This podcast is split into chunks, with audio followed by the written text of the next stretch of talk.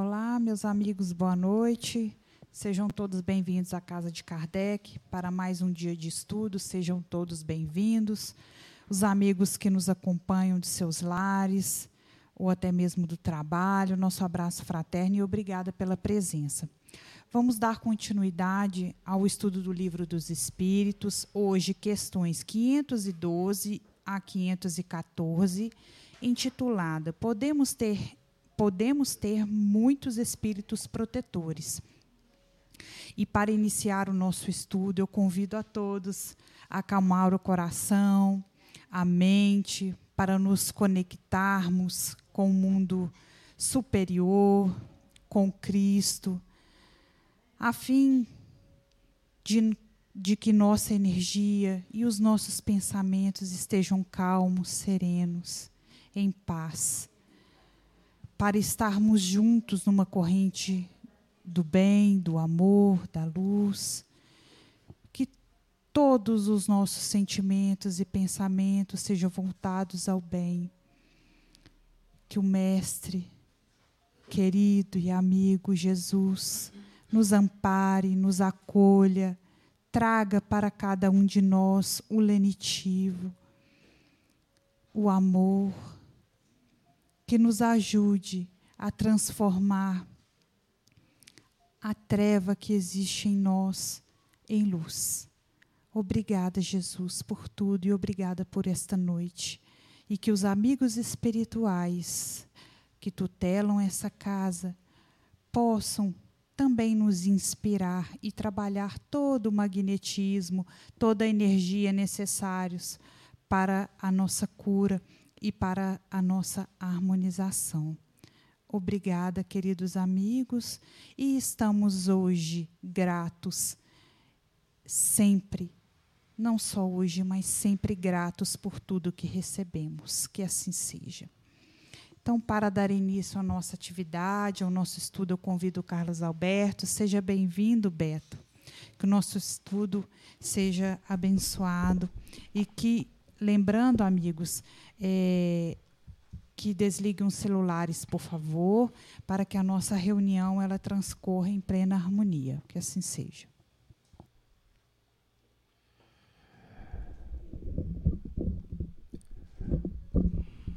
Bom, pessoal, boa noite para todos. Que o Senhor da vida, nosso Mestre Jesus, esteja conosco. Que os bons espíritos possam nos auxiliar no, na empreitada da noite. E que a gente possa recolher recolher os elementos, os recursos que favoreçam o bem-estar, o equilíbrio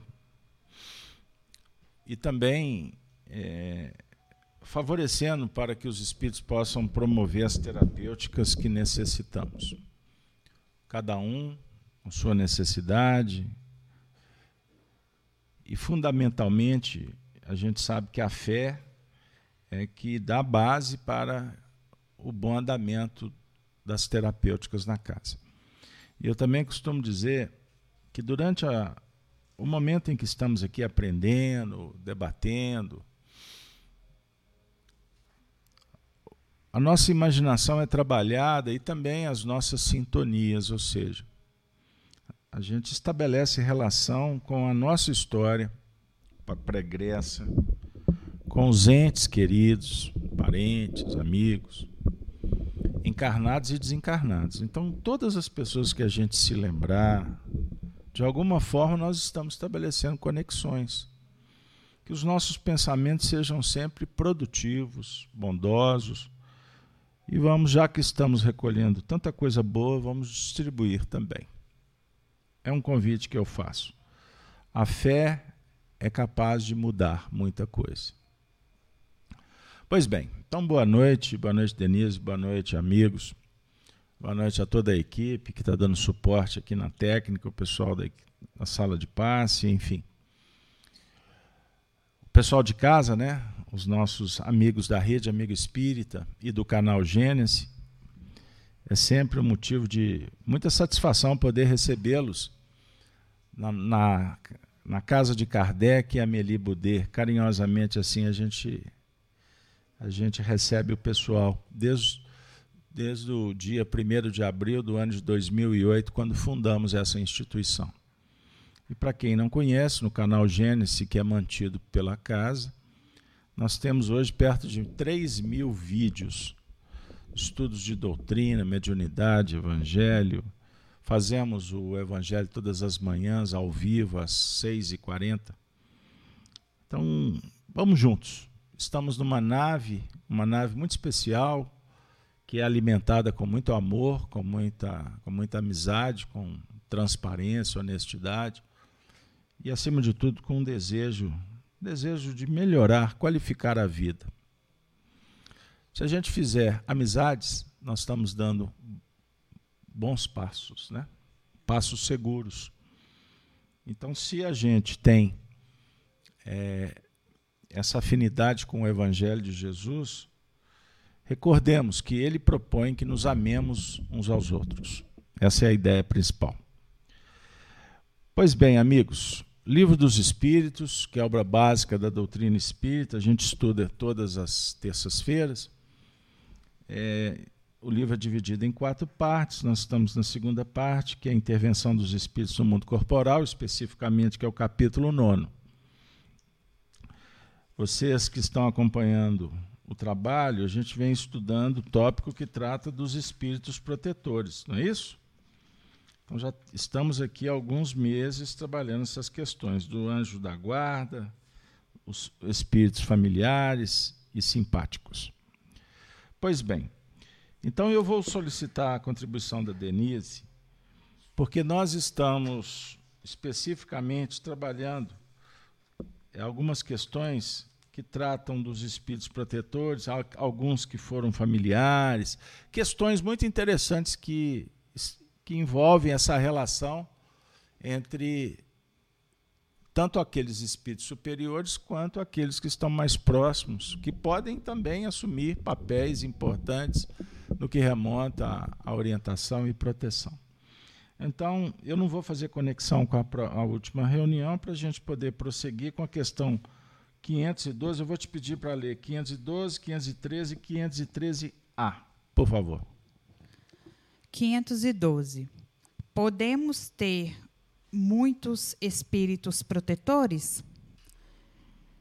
Resposta: Todo homem sempre tem espíritos simpáticos, mais ou menos elevados, que por ele se afeiçoam e se interessam, como também tem os que o assistem no mal.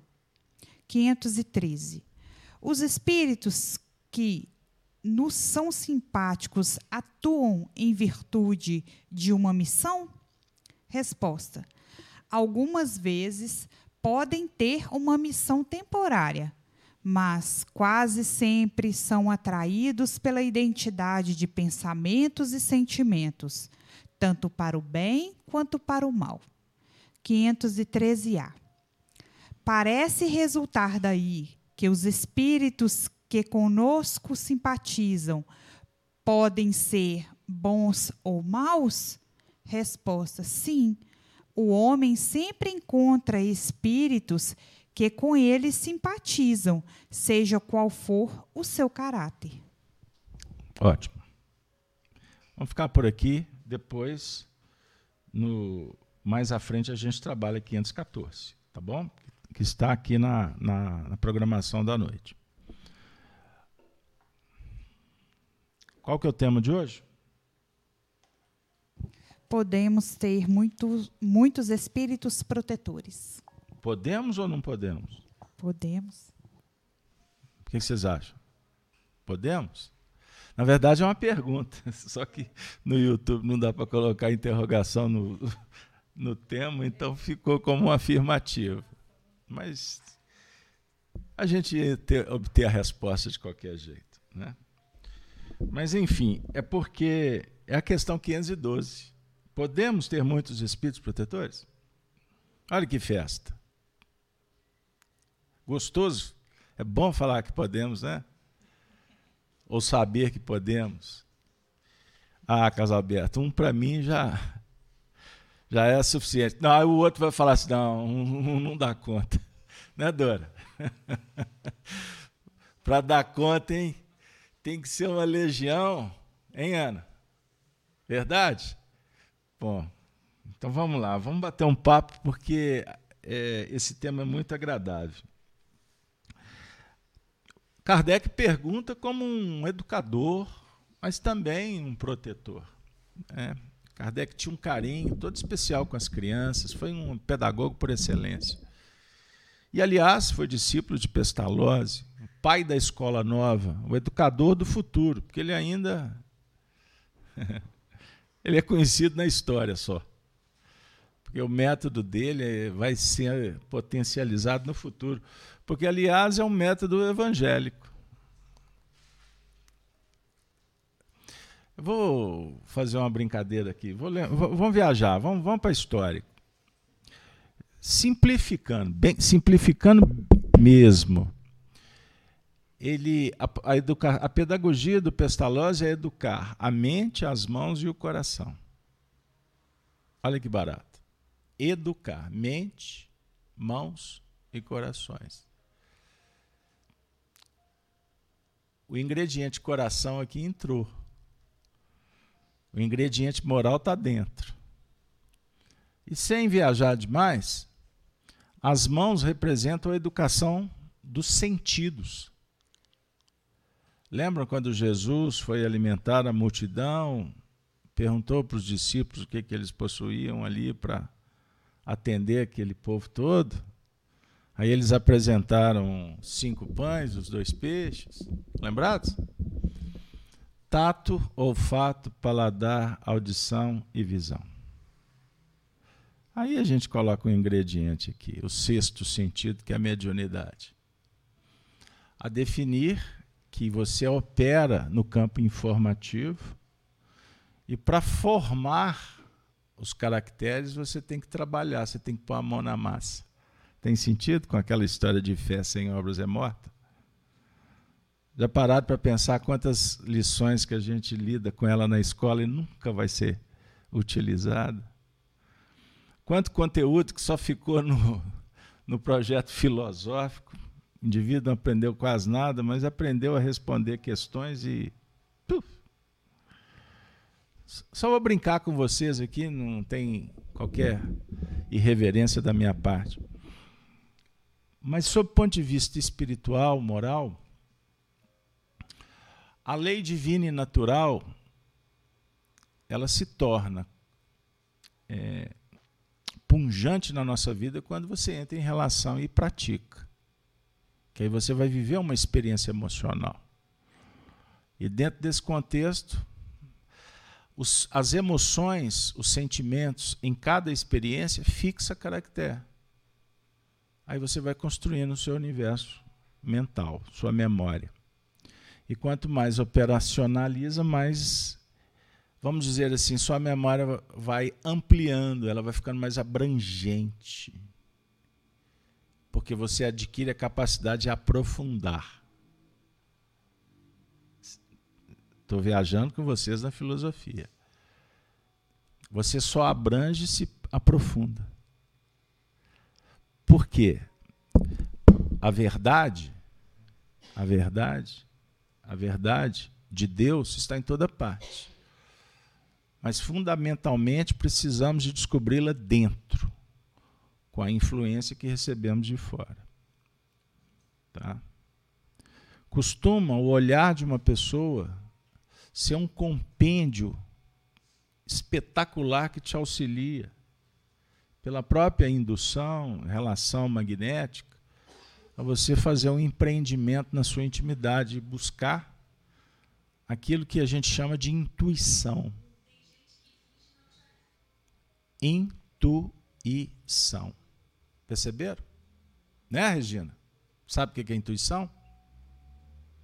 Sony também sabe. O que é intuição? Percebam bem, é fácil. É a verdade que brota de dentro. Você busca. É um insight que conjuga passado, presente e futuro. para não dizer futuro, presente e passado. Porque o futuro é onde tu vai chegar. Mas o futuro já existe. A gente só está chegando lá, mas ele já existe. Vou mudar de assunto, porque senão vai dar um nó. Mas a sua casa mental é dividida em três departamentos, simbolicamente passado, presente e futuro. Vou ficar por aqui. Então, a educação do coração é para ter adesão consciente e amorosa ao aprendizado. Deu?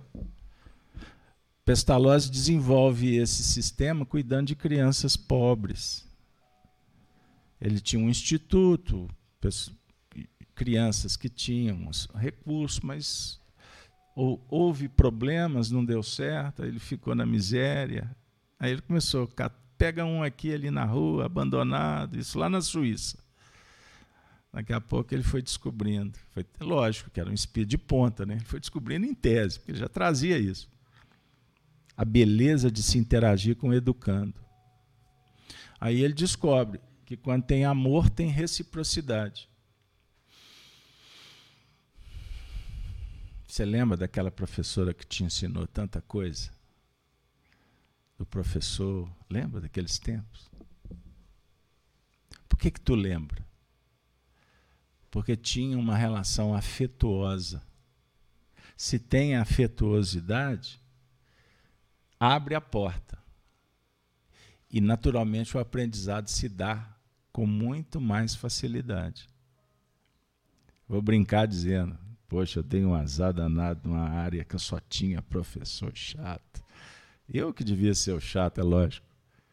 Mas eu me dei mal a vida toda naquela área. Até que um dia apareceu uma senhora misericordiosa me pôs no colo.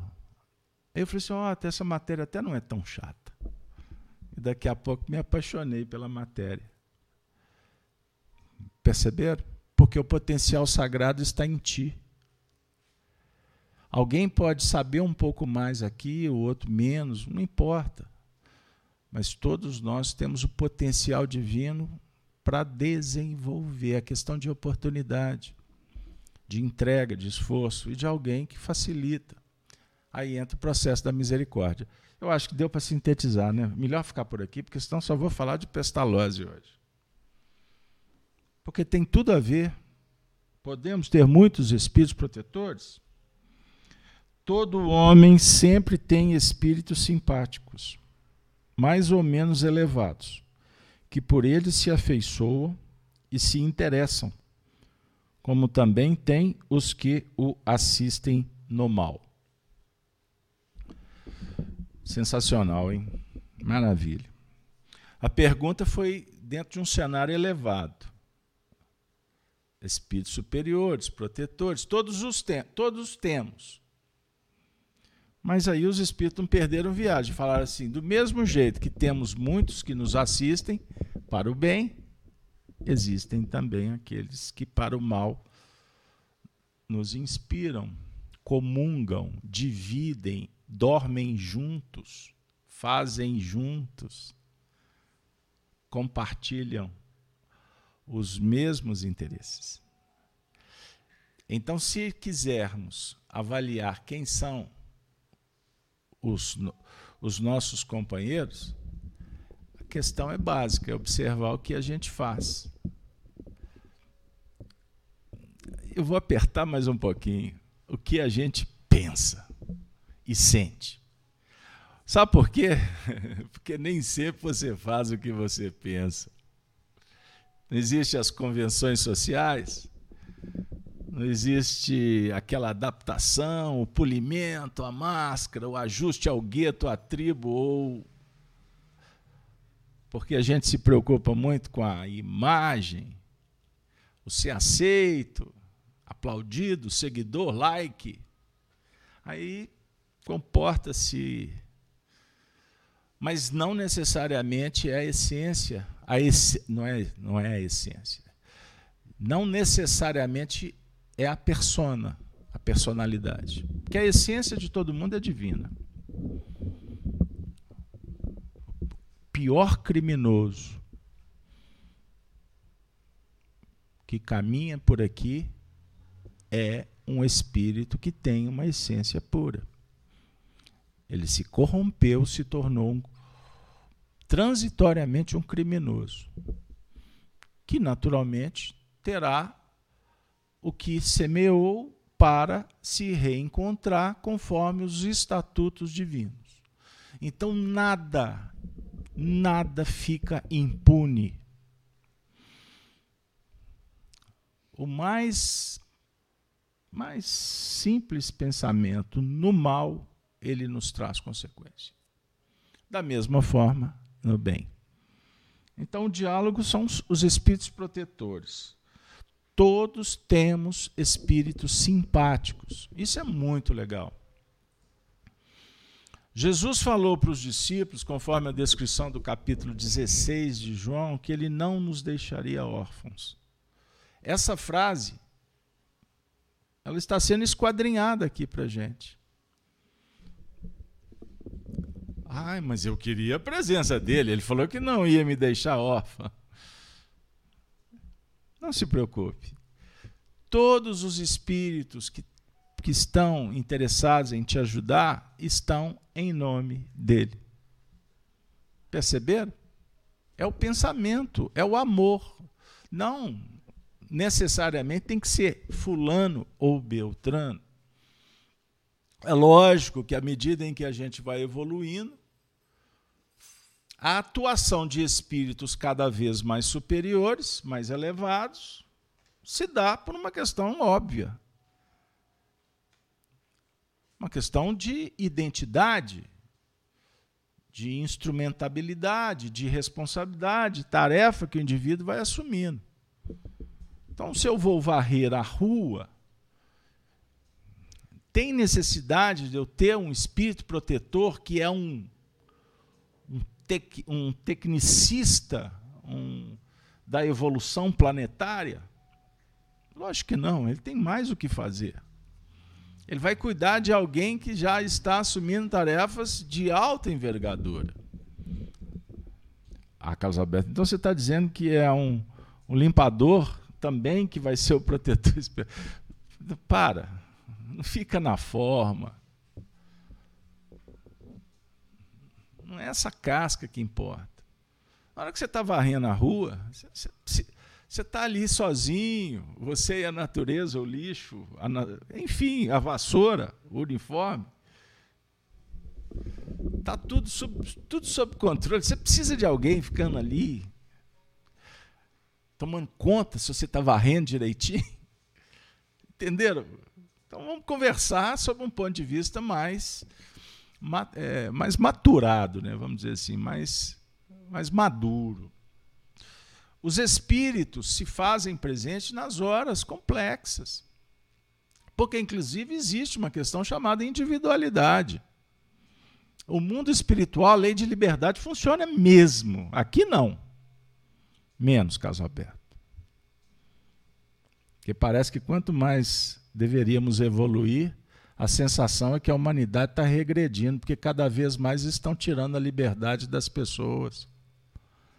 Para o bom entendedor, um pingo vira um Cristo redentor, que, por sinal, está de braços abertos, abençoando essa terra que tinha tudo para ser mas continuamos corrompendo os costumes e, e rasgando os projetos evolutivos. Vide a festa da carne, nada vale que passou por aí. Aliás, disseram para nós que esta comemoração que se encerrou essa semana semana passada? Marca uma nova era para a história do nosso país. Aguardem. Porque isso está entrando em decadência. Do mesmo jeito que vocês estão assistindo um campeonato de insensatez, de imoralidade, saibam que são os últimos movimentos do dragão, porque o tempo dele está acabando. Só que para acabar, muita dor muito veneno. muitas coisas difíceis estão a caminho. Porque o dragão não quer perder espaço. Está escrito. É só entender um pouquinho o porquê essa sensação de um mundo tão estranho. E, então, esse é o momento que os espíritos protetores mais vão estar presentes do teu lado. Porque estamos num momento desafiador. E quanto mais complexo, repito, mais a misericórdia atua. Para ver se a gente segue um, tanto mais. Se da mesma forma, na complexidade, os espíritos protetores se aproximam, também os espíritos inferiores. A proporção é só para dar uma ideia. A proporção, no caso de espíritos inferiores, é quantitativa. No caso de espíritos superiores, é qualitativa. Então, para cada dez bagunceiros, costuma um protetor dar conta. Isso eu estou dando só uma ideia. Entenderam? Entenderam a complexidade do assunto? Mas o certo é que eles se aproximam para nos ajudar num processo de educação espiritual. E também das terapêuticas que, quando vez por outra, necessitamos. o número de casos de dengue no Brasil e no mundo absurdamente assustador. A imprensa não divulga. Por quê?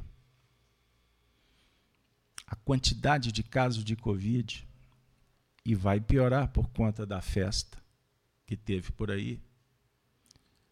Se vocês quiserem constatar o que eu estou falando, entrem nos hospitais, vê se vocês vão ser atendidos. Tem pessoas demorando 8, 10, 12 horas para ser socorrido.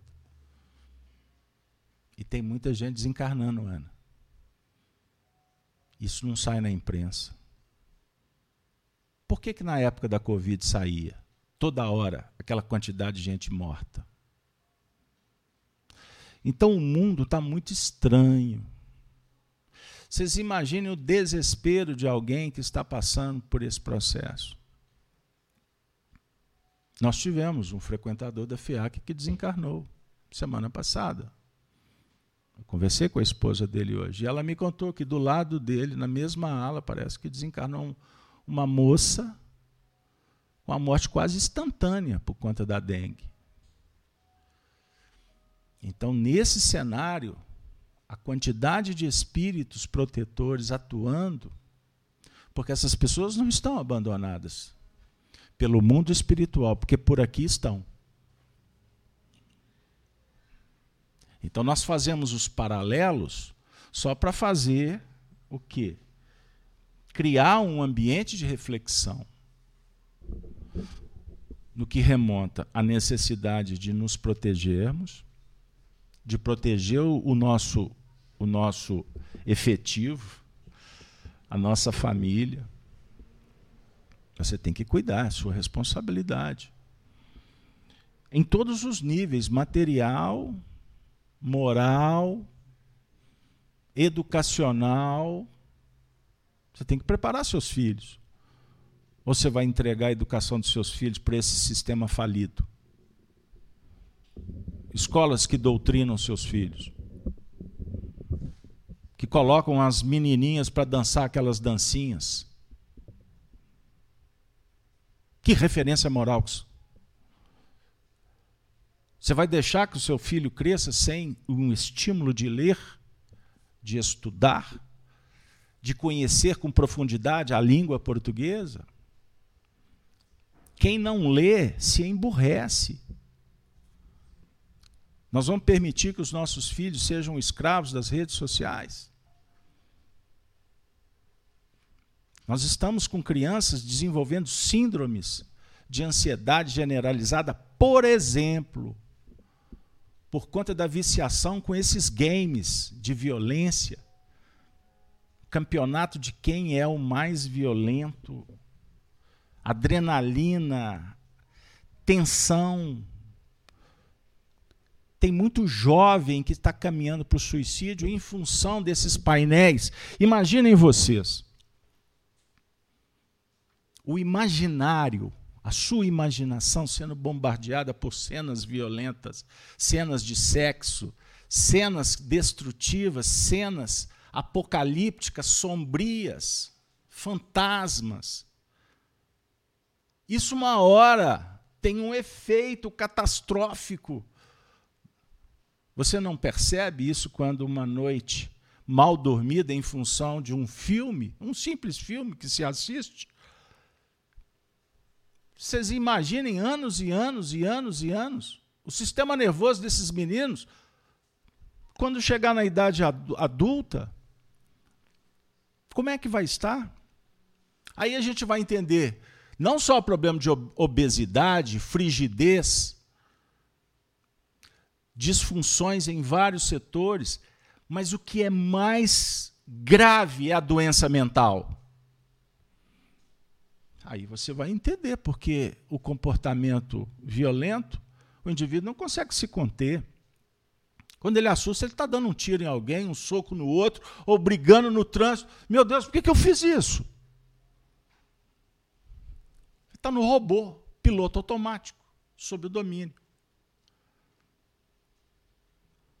Então eu comecei aqui, sem perceber, entronizar uma reflexão sobre a atuação dos protetores conosco nas horas graves que é o que nos importa. Na hora que você estiver colocando alpiste para o passarinho, você não precisa de mentor espiritual.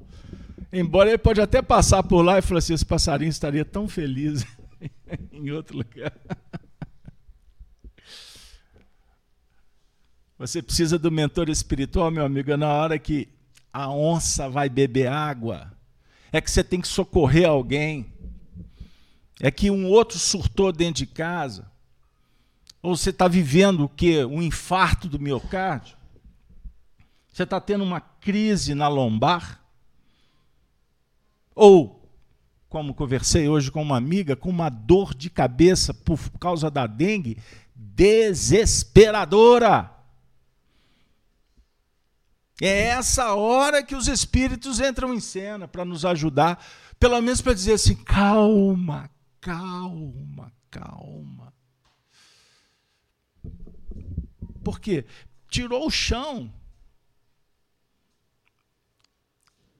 Na hora que a, que a adrenalina sobe, que o estresse chega, perde-se a condição do equilíbrio de raciocinar, não é assim?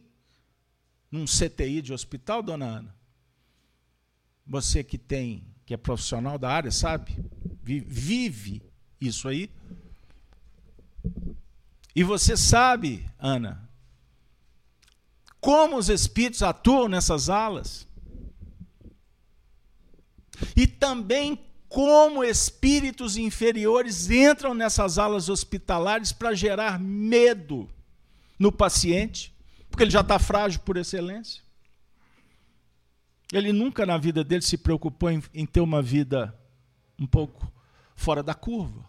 Por exemplo, orar, cuidar da alma, do espírito. Então, na hora que vem a avalanche, o barraco desce, a gente fica tentando encontrar uma solução, encontrar uma dica, um conselho, um apoio. É nesse momento, amigo. É na hora que a casa cai, que a gente sente que perdeu o chão, o marido foi embora. Escutei hoje. Meu companheiro foi embora.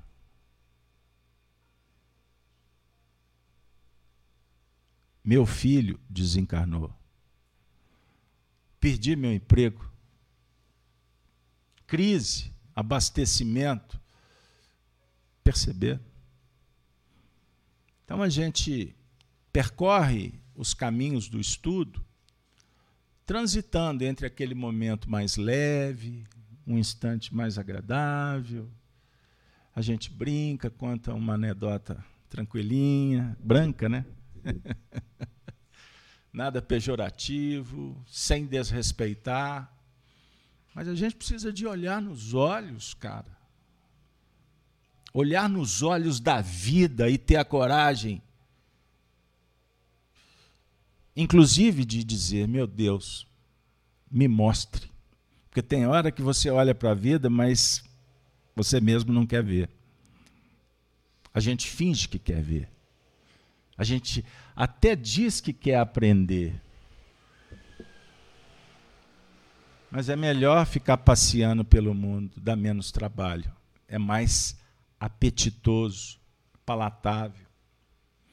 Eu conversando com uma pessoa, falei assim: hoje tem reunião lá no centro, vamos lá?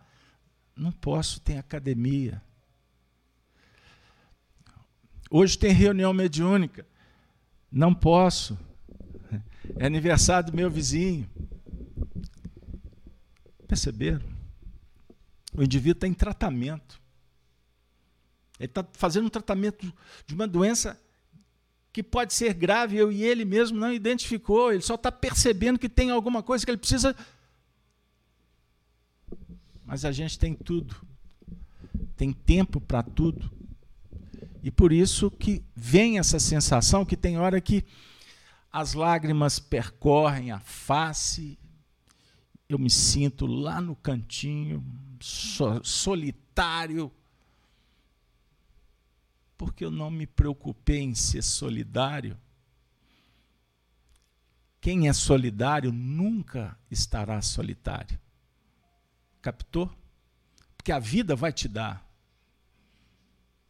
A vida, ela aponta caminhos. Eu contei uma história que eu fiquei extremamente constrangido só depois que eu identifiquei. Eu contei isso aqui para alguns. Eu fui socorrer uma pessoa levando problema de dengue. Quando eu cheguei no hospital, a pessoa que eu levei estava muito frágil, como todos que lá se encontravam. Mas tinha um outro compromisso também comum, que tinha uma certa gravidade. E eu falei para os espíritos: se eu vim para cá para ficar aqui o resto do dia e o próximo dia, seja feita a vontade do Senhor. Mas eu tenho um outro compromisso. Será que a gente pode encontrar um jeito de resolver isso? Isso eu mentalizei espiritualmente falando. Tinha pessoas que estavam lá desde de madrugada. Tinham outros que ficaram lá, eu tive notícia, até na madrugada do outro dia. E a pessoa que eu fui socorrer, com duas horas ela foi atendida. Porque os espíritos trataram dela sentada no corredor comigo.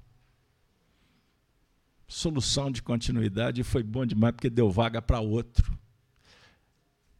Então tem coisas, meu amigo, minha amiga, que se a gente for parar aqui para ficar elencando esses testemunhos maravilhosos que acontecem na nossa vida, que fica patenteado a intervenção do mundo espiritual, a gente fica aqui o resto da vida.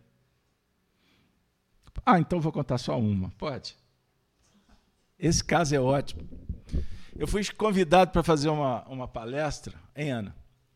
Lá no, lá no Tiago Maior, lá no Alto da Afonso Pena. Uma casa espírita, as mais antigas, fundada por Camilo Rodrigues Chaves. A palestra era 8 horas da noite. E eu aprendi com os nossos professores né, que a gente tem a obrigação de chegar num lugar, uma tarefa espírita, pelo menos uma meia hora antes para fazer uma adaptação psíquica, né? conhecer o ambiente, relaxar, evitar os atropelos, né? as intercorrências, as surpresas. E eu saí de casa, era umas seis horas da tarde. Bom, normalmente eu não gasto mais do que meia hora para chegar do meu bairro até lá no Alto da Afonso Pena. E eu vim tranquilo, saí de carro, com 15 minutos que eu estou no carro, de repente eu estou observando que o trânsito estava diferente.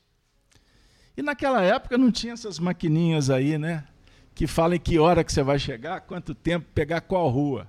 Meu tempo eu sei o nome das ruas. E aí você faz uma mensuração né, dentro da experiência. Era mais ou menos 6 e 15 eu não tinha, eu não tinha, eu precisaria, eu não tinha andado 10% do caminho e o trânsito diferente. E de repente cai uma chuva torrencial. Eu falei assim, esse negócio está meio diferente. Eu sei que quando deu lá para mais ou menos umas 6h45, 45 minutos, eu, eu não tinha percorrido 20% do perímetro. E aí eu tive a notícia no rádio, que eu também sou da época que escuta rádio, tá? Que eu coloco música no rádio no meu carro, meus meninos querem Spotify. Meu pai, como é que senhor dá conta de propaganda? Eu sou, eu sou de outra época. E aí dá uma notícia que estava tendo essas paralisações lá no centro da cidade e que tinha simplesmente empatado o movimento todo da, da capital inteira de Belo Horizonte. Eu falei assim: louvado seja o nosso Senhor Jesus Cristo. Eu não vou chegar nessa palestra. Aí, era mais ou menos seis e meia. Não, já era quase sete horas.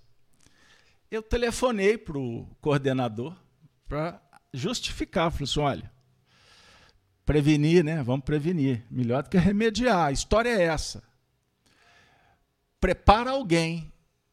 Ele lá do lado de lá disse assim: Uai, Carlos Alberto, o seu tema é para falar sobre a fé transporta montanha. Você esqueceu? Não precisava de escutar aquilo. Você vai chegar. Eu falei assim: louvado seja a sua fé. Quem sabe? Vamos ver. Mas prepara alguém. Gente, deu, quando deu mais ou menos sete e meia, eu estava na. Falar aqui em público é ruim, porque o pessoal de casa não vai ter noção. Mas aqui, para o pessoal daqui, eu estava na avenida ainda Silviano Brandão. Eu tinha que chegar lá no, alto da Afonso Pena, e o trânsito todo parado. Eu fiz uma prece para assim, Senhor Jesus, eu não sou de pedir nada para mim. Eu gostaria de fazer uma prece, que o Senhor facilite, porque eu tenho uma palestra para fazer Dá um jeito, Senhor. Gente, essa, essa história é sensacional. Mas não passou mais do que dez minutos, eu escuto uma sirene de uma ambulância que vinha abrindo o trânsito ali naquela avenida que estava toda parada. Eu falei assim: olha, Senhor Jesus, agora a prece é a seguinte: por favor, aperte os cintos, ligue o, airbag, porque eu vou atrás dessa ambulância, seja o que Deus quiser. Quando deu três para as oito, estava Carlos Alberto, que teve que parar o carro uns cinco quarteirão antes, subir todo molhado, mas às oito horas da noite eu entrei. Quando eu cheguei, eu só escutei assim: você deu trabalho, hein? Agora cumpra a sua obrigação. Eu falei assim: muito obrigado. Gente, o mundo espiritual intervém na nossa vida muito mais do que a gente imagina. Quando temos fé, quando estabelecemos sintonia, quando você está promovendo o bem, principalmente para o outro, e por isso eu falei para vocês. Raramente eu faço uma prece pedindo algo para mim. Raramente. Só quando né, homem fica gripado, aí precisa de uma ala na UTI reservada lá no Hospital X, aí a gente pede, né? Brincadeiras à parte. Eu peço para os outros. Para Deus, o que eu peço? Proteção. Eu peço para Ele que eu possa trabalhar, que eu possa ter condições, que eu possa ter lucidez e fazer menos bobagem possível. Isso eu peço. E peço que se eu tiver que fazer uma bobagem, me tire do caminho, me leve ao mundo espiritual, melhor. Agora, a minha prece para o outro sempre também é voltada para que ele receba o melhor. Eu nunca peço para que alguém seja curado. Eu nunca peço para que aquela ferida seja cicatrizada. Eu sempre peço para que Deus conforte para que Deus dê todas as condições para que o indivíduo possa se autocurar, para que o indivíduo possa se despertar. Porque não adianta curar e depois voltar tudo de novo, percebeu? Então, assim, estou dividindo com vocês aqui, uma vez que o assunto, nós temos que trazê-lo para as questões práticas do dia a dia. Porque senão fica assim muito fantasioso, o espiritismo fica muito distante, fica uma coisa muito mágica, ou na mão de poderosos, de médiums virtuosos, que por mais que existam, por mais histórias que podemos ler, que são muitas, como os exemplos legados por um Chico Xavier, por um Divaldo Franco, por tanta gente boa que passou no movimento espírita, mas é fundamental, eu entendo que é a premissa a gente buscar esses elementos na nossa própria vida.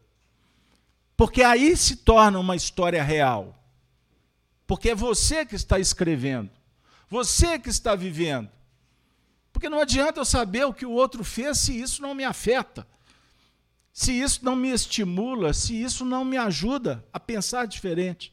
Porque se eu não pensar diferente, não farei diferente. Serei mediano, vulgar, medíocre. Eu não quero ser, eu não quero ser isso. Eu não quero viver uma vida sem pensar ou que alguém pense para mim. Eu não quero ter uma vida dependendo do Estado, de uma bolsinha qualquer, de uma migalha qualquer. Eu não quero ter uma vida em que as pessoas estão enganadas, sendo manipuladas. Isso incomoda a gente.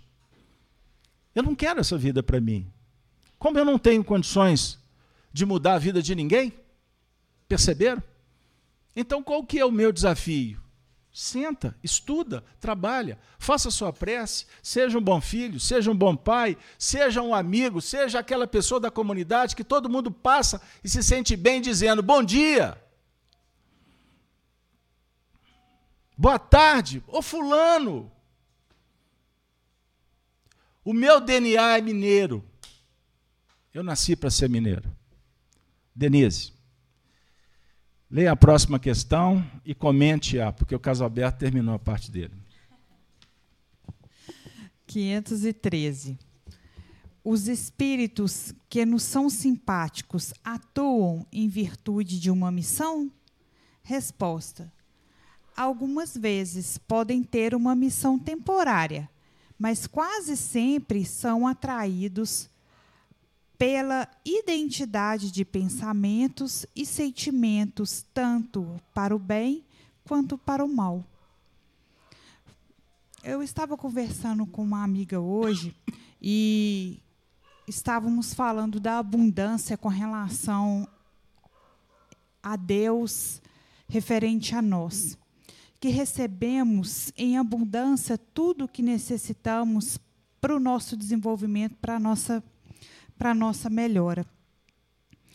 E que nós devemos estar aptos, como? Desenvolvendo em nós o bem, as virtudes, para que possamos reconhecer essas bênçãos e conectar conosco daquilo que recebemos do alto. E como o Beto mesmo citou, aquilo que pensamos, aquilo que sentimos, abre uma grande porta para aqueles que devem estar junto conosco.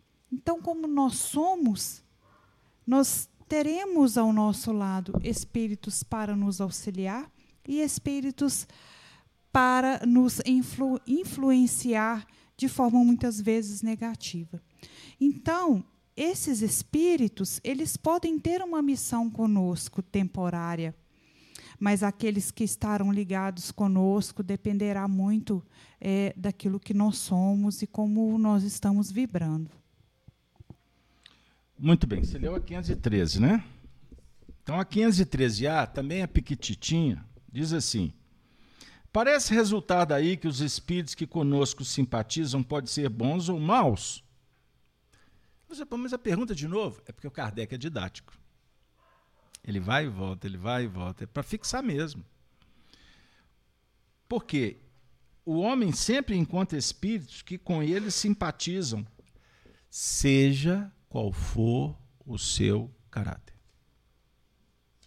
Perceberam?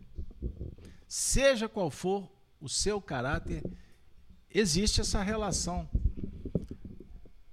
simpática entre os espíritos. É uma questão de relação de sentimentos, né? de preferências, de hábitos. Isso é muito importante a gente pensar. Porque existe a parentela espiritual, como existe a parentela corporal. Nós podemos estar num grupo, somos parentes de sangue, mas não, não somos afins. Afinidade mesmo, interação, amor, respeito. Muitas vezes existe simpatia, o que não significa afinidade. Você pode ser simpático a fulano. Fulano é, simpática, né? Não temos história assim? Agradável, etc. Mas não tem fôlego. Não dá para ter uma profundidade. Os assuntos, daqui a pouco, falar o quê? Não tem assunto. Entendeu? Então, você convive lá na repartição do seu trabalho. Muitas vezes você tem, você tem uma ótima relação, são pessoas realmente agradáveis, educadas, simpáticas, mas nada mais do que isso. Pode ser que lá se destaque alguém que você tem afinidade. Nossa, essa pessoa é diferente. E não necessariamente você se relaciona com ela, mas alguma coisa vinculam os seus corações. Entenderam? Que pode daí até é, é, dinamizar uma amizade verdadeira. Você pode encontrar uma alma irmã numa viagem que você nunca encontrou na sua vida, nem dentro da sua casa. Você pode encontrar esse coração em algum lugar. Que pode vir até ser seu esposo, sua esposa. Perceberam? Então é natural, uma mãe tem dez filhos. Ela tem afinidade com um. Tem simpatia com alguns. E tem dificuldade com outros. O casal Beto, mas ela é mãe. Qual é o problema? Da mesma forma, um filho. O filho pode ter afinidade ou não com o pai. Por que, que eles estão ali? Ele não é filho, ele está filho. Do mesmo jeito, ela não é mãe, ela está mãe. Perceberam? A definir que esses espíritos estão encontrando com um objetivo. Porque se está lá com o mesmo, o mesmo endereço, a vida reuniu esses corações. Por isso é que Jesus dá um alerta muito especial nesse contexto. No sermão no Sermão da Montanha, ele fala: reconciliai com o teu adversário enquanto está a caminho com ele. Mais à frente ele fala: reconciliai depressa com o seu irmão. Opa, tem uma diferença. Reconciliai com o adversário enquanto está a caminho com ele. Lá na frente ele fala: reconciliai depressa com, com o irmão. Por que a diferença? Ele está falando do seu irmão de sangue? Não necessariamente. Depressa é no sentido que existem situações que é bom resolver. Não deixa para depois. Existem outras que você aguarda os acontecimentos para atuar, não com indiferença ou fugindo do processo. Perceberam? Então, identificar é o nosso desafio. E o irmão ou o adversário podem ser a mesma pessoa. A definir que esta fala de Jesus ela é figurada, ela é simbólica, ela é atemporal, ela encaixa conforme a situação. Por isso que o evangelho é eterno. E por isso que existe uma perseguição contra os princípios judaicos cristãos. Captaram agora? O porquê da perseguição? Não é questão histórica, é questão espiritual. Jesus era judeu. Ele era da tribo de Judá. Ninguém vai tirar isso. Nunca. E saibam que o Espiritismo é da tradição judaico-cristã. qualquer preconceito, qualquer violência, qualquer é, movimento que vai contra a moral e ou as pessoas faz parte do antissistema do dragão. O dragão é a besta, a besta é a serpente do Antigo Testamento. Guardem, porque estes são os símbolos que representam o egoísmo, o orgulho, a arrogância, a prepotência, que leva o indivíduo à ambição, à ganância, à corrupção e, por consequência, morte, queda, precipício. Todas as vezes que optarmos por esse sistema, significa que estamos indo na direção da morte. Não estou falando de ninguém. Eu estou falando da minha história, como espírito que está despertando. Mas que também estamos entendendo o que, que pode estar acontecendo do seu lado ou também com a coletividade. Porque aprendemos com os espíritos que existem também obsessões coletivas.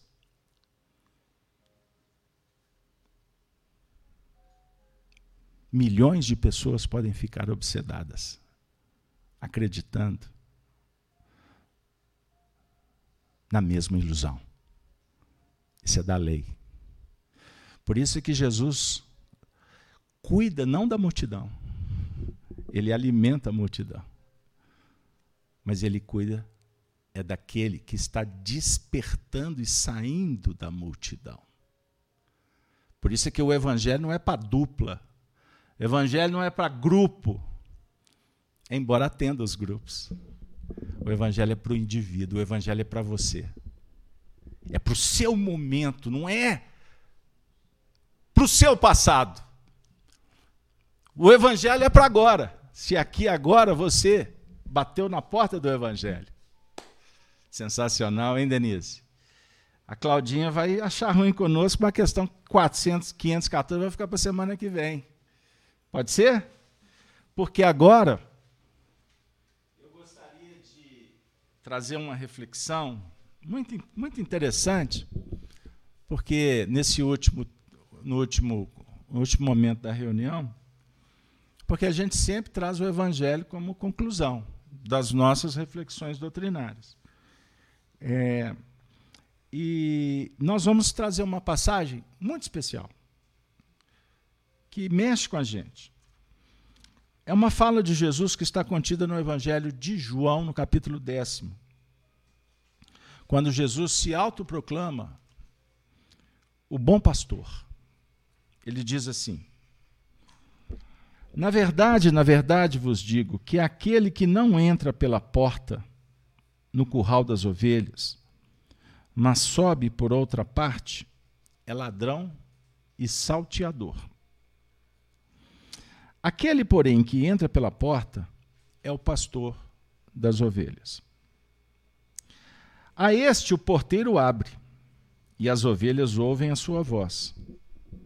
E chama pelo nome as suas ovelhas e as traz para fora. E quando tira para fora as suas ovelhas, vai adiante delas e as ovelhas o seguem, porque conhecem a sua voz. Mas de modo nenhum seguirão o estranho. Antes fugirão dele, porque não conhecem a voz dos estranhos. Jesus disse-lhes esta parábola, mas eles não entenderam o que era o que lhes dizia. Tornou, pois, Jesus a dizer-lhes: Em verdade vos digo que eu sou a porta das ovelhas. Todos quantos vierem antes de mim são ladrões e salteadores. Mas as ovelhas não ouviram, os ouviram. Eu sou a porta. Se alguém entrar por mim, salvar-se-á e entrará e sairá e achará pastagens. O ladrão não vem senão a roubar. Ladrão não faz outra coisa. Ladrão só vem a roubar. Porque ele é ladrão mas também a matar, a destruir. Eu vim para que tenham vida e a tenham com abundância. Eu sou o bom pastor, o bom pastor dá a sua vida pelas ovelhas. Mas o mercenário e o que não é pastor, de quem não são as ovelhas, vê vir o lobo e deixa as ovelhas e foge. E o lobo as arrebata e dispersa. Ora, o mercenário foge, porque é mercenário, e não tem cuidado das ovelhas. Eu sou bom pastor, e conheço as minhas ovelhas, e das minhas ovelhas sou conhecido. Me perdoe, mais um pouquinho. Assim como o Pai me conhece, a mim também eu conheço o Pai. E dou a minha vida pelas ovelhas. Fiquei por aqui. Sensacional. O diálogo é com os mentores espirituais, com os espíritos simpáticos. O diálogo é com a verdade, o diálogo é com a justiça, o diálogo é com a bondade. Observem como nós ainda temos uma certa dificuldade, uma certa não, como nós temos dificuldade de entender o evangelho. A gente lê, relê, costuma falar, não entendi, bulufas. É, por, é, é simples explicar. É porque a gente não tem um hábito. A gente não está tendo o hábito nem de leitura, né? Quantos livros que um brasileiro lê por ano? Não respondam, por favor que costumam o silêncio dizer: Eu não leio nenhum. Mas não é o caso de vocês, eu sei. Isso é só um, jogo de palavras. Mas se eu não leio, se eu não estudo, eu não vou aprender, eu não vou adquirir conhecimento. E se eu não conheço, eu morro. Porque só liberta pelo conhecimento. Não é assim? Não foi que Jesus disse? Conheça a verdade, a verdade. Tá. Ele começa dizendo, na verdade, na verdade. Isso é extraordinário. Porque a verdade ela é dinâmica. A verdade de hoje cede lugar para a verdade do amanhã. E a dinâmica do Cristo, há dois mil anos a gente estamos sendo brindados pela misericórdia, pelo carinho, pela proteção, mas ao mesmo tempo ele nos oferece um cálice para beber. Beber um líquido bom. Beber da fonte, da fonte verdadeira. E o cálice que você bebeu ontem, ele não vai te atender hoje. Porque a sua necessidade hoje é outra, é mais elaborada, em tese. Porque o espírito não retrograda, o espírito progride sempre, mas o espírito pode estacionar. Aí ele pode resolver ficar bebendo só daquele cálice ali, até enjoar, até cansar, até cair e a taça quebrar. Fechou? Para um bom entendedor, eu sei que o pingo é realmente uma letra. Agora é interessante porque ele fala que aquele que não entra pela porta no curral das ovelhas, mas sobe por outra parte, é ladrão e salteador. E daqui a pouco ele vai dizer que, e, que o porteiro abre a porta para o pastor, porque ele não precisa de abrir para o mercenário, porque o mercenário está pulando, não é assim? Observem bem que interessante. E daqui a pouco, eu não vou esmiuçar, porque o tempo não permite, ele vai se dizer também ele é o bom pastor e também ele é a porta. Mas ele é tudo, então? Hein? Não.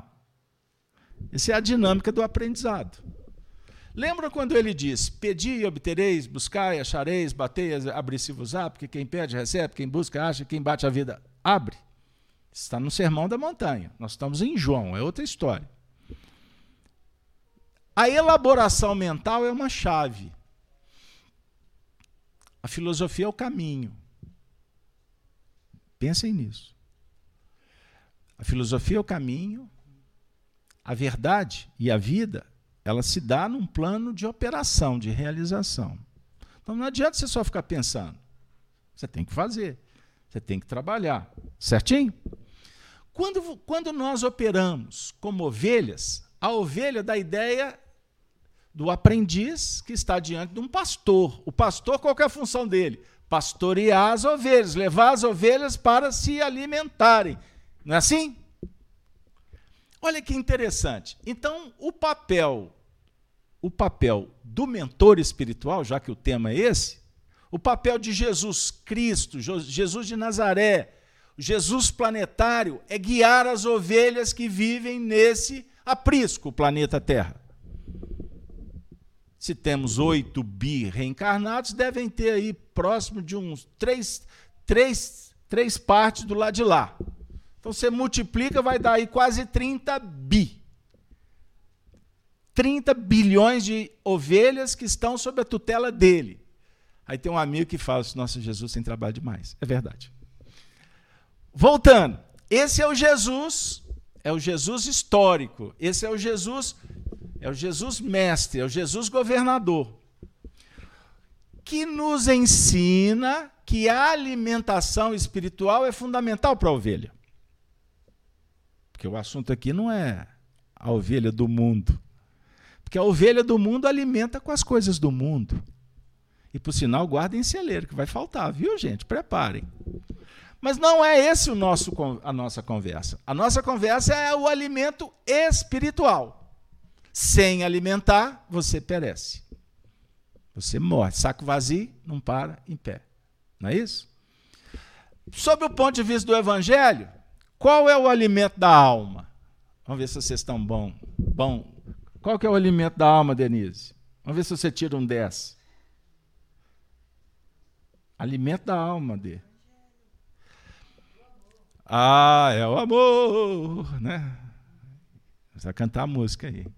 É o amor. O amor é o alimento da alma. O amor é a prática da virtude. É o sentimento que, é no, que, que faz a unificação de todas as virtudes. Então, se você tem a fé, que é mãe da virtude, a mãe de todas as virtudes é a fé. A fé é fidelidade. Seja digno, seja fidedigno a o quê? Ao código moral de lei que está esculpido aonde? Na sua consciência. Então é simples, chegamos lá à equação. Se você colocar em prática o que a sua consciência está dizendo, apontando, te inspirando, você vai produzir o pão que te alimenta. E aliás, o Chico falava assim: Jesus falou do pão o problema nosso é que a gente quer o sanduíche. E quando a gente quer o sanduíche, significa que a gente sofisticou e tudo complica e geralmente dá errado. Aí eu contava umas histórias antigamente, quando eu comia sanduíche, Danilo.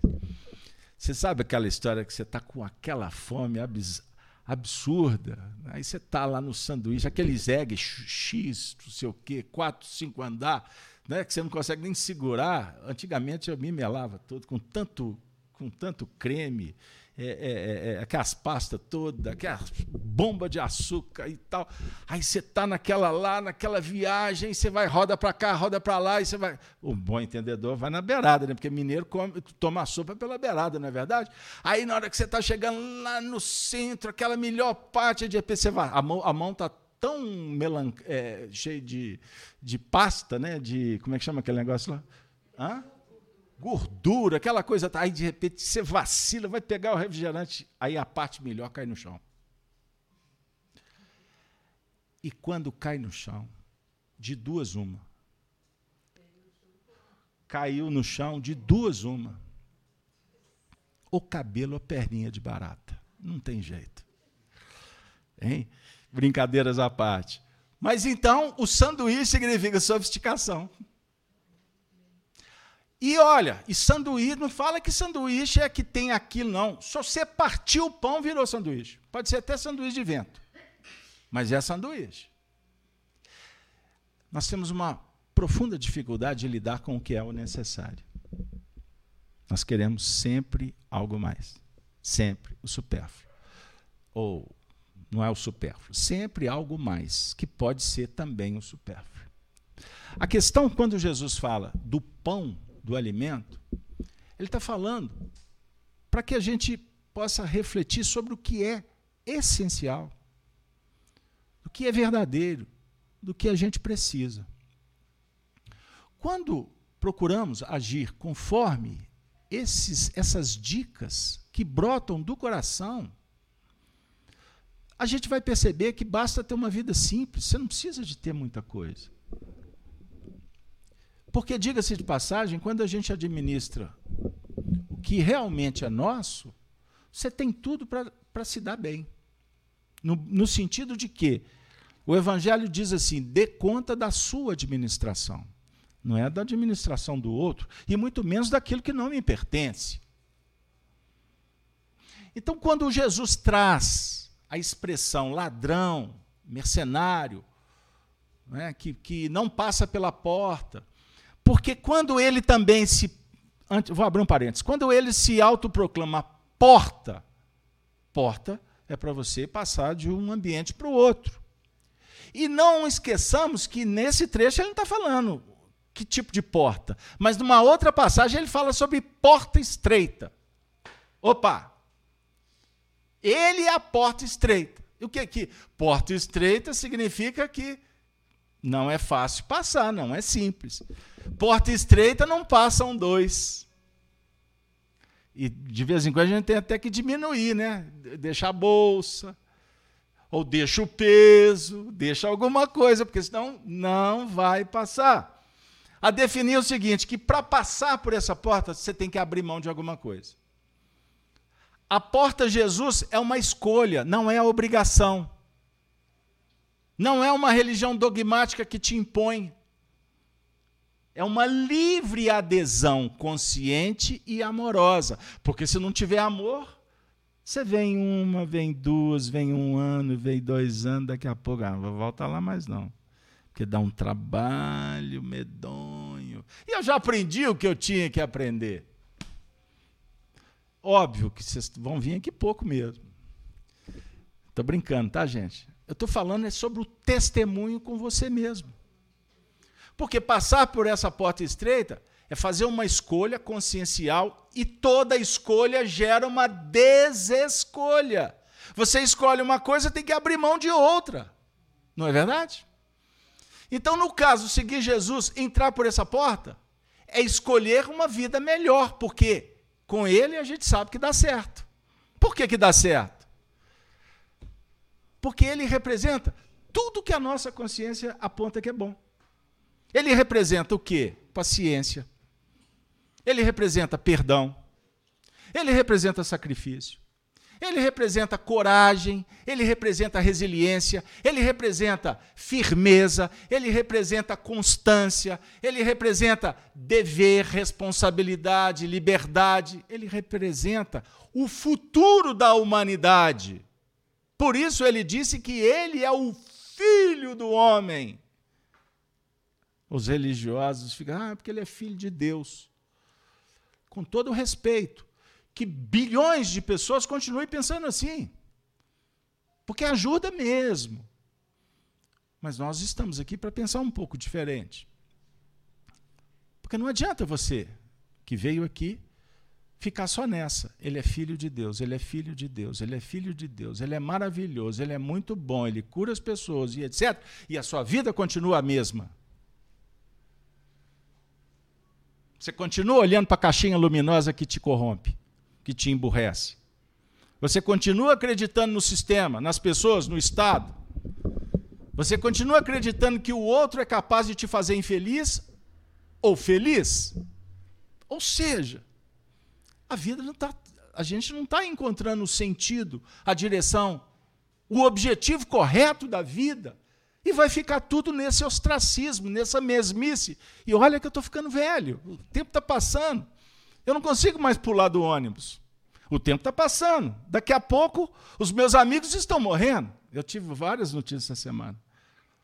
Uns cinco da minha idade. Eu falei assim: será que eu estou na fila assim? Eu sou o próximo.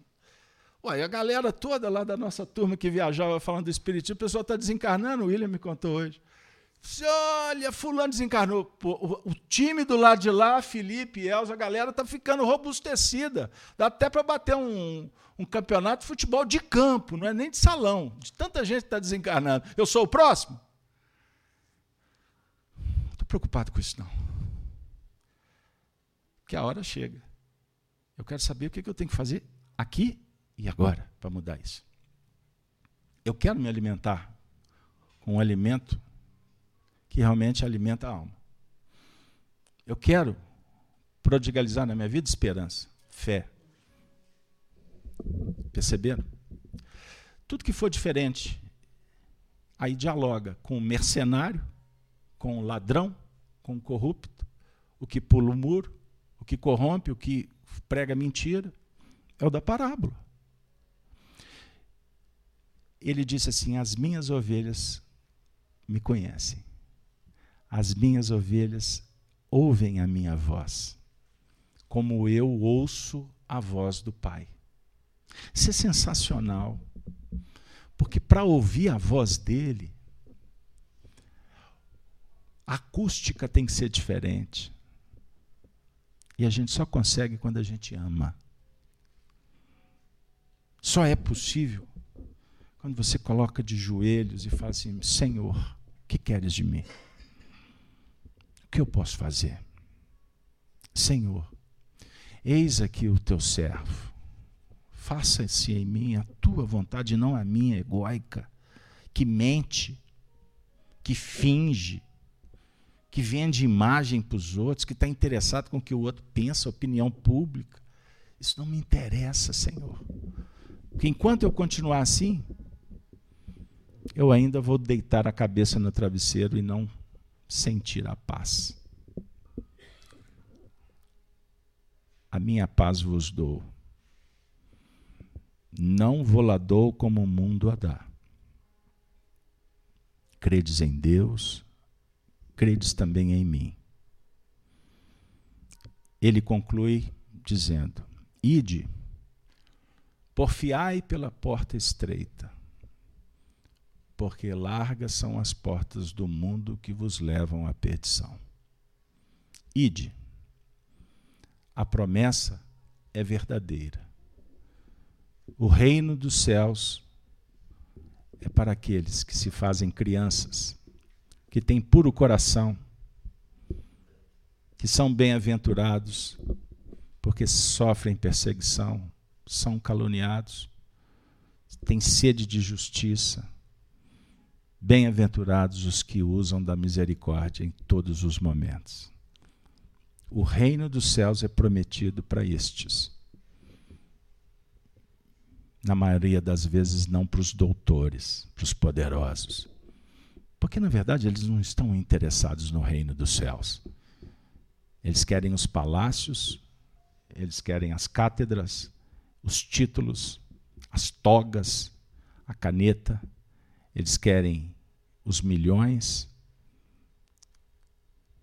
Mas Deus os espera porque na sequência da parábola, Jesus falou que muitas outras ovelhas que eram de outro aprisco também era da responsabilidade dele. Mas estas exigem uma dinâmica muito especial, reeducativa. E nem sempre essa reeducação se faz pelo amor. Ela se dá por muita dor a opção é nossa. E eu aposto, se eu posso dizer, eu acredito que vocês não querem mais a dor. Eu acho que a gente quer. Eu acho que a gente precisa. Eu tenho certeza que a gente precisa de amor. A vida passa. A vida te espera. Vamos seguir com fé. Vamos seguir com fé. Porque para o cristão, dias melhores a caminho. Para aqueles que preferem César ou Mamon, dias tormentosos estão muito perto. Encerramos agradecidos a todos a paciência, a equipe, o pessoal de casa, a paciência por vocês terem esperado até o fim com tanta com tanta fraternidade, com paciência para conosco. Nós vamos pedir a Deus que nos envolva para que a gente possa voltar para os lares em segurança e semana que vem estarmos de volta. Muito obrigado. Até a próxima. Ave Cristo. Peço desculpas pelas, pelos momentos que muitas vezes a, o parafuso fica apertando um pouquinho. Eu queria estar sentado aí no lugar de vocês. Mas. Obrigada, Beto, pelo estudo tão esclarecedor. Obrigada, amigos. Obrigado aos amigos que nos acompanharam dos seus lares. Eles também agradecem pelo estudo. E vamos orar, agradecer a Jesus por este momento. Recebemos tanto, Jesus, nessa noite. E estamos gratos. Que possamos enxergar a vida diferente, com mais bondade, com mais esperança, com mais amor. Que possamos unir as nossas forças e sermos corajosos para enfrentar as vicissitudes da vida. Estás conosco sempre, e não fora, mas dentro de nós. Então, continue nos fortalecendo, nos iluminando e nos acolhendo. Que os nossos irmãos de caminhada, seja do plano físico ou espiritual, com o coração ainda endurecido, que possam sentir a vossa presença e se entregar à luz e ao amor. Aqueles irmãos que estão doentes nos hospitais, que estão nas prisões, estão por aí, Senhor, vagando, des desesperançosos. Que brilhe a vossa luz e ilumine a todos. Que assim seja. Até semana que vem, meus amigos, que possamos retornar em segurança para os nossos lares.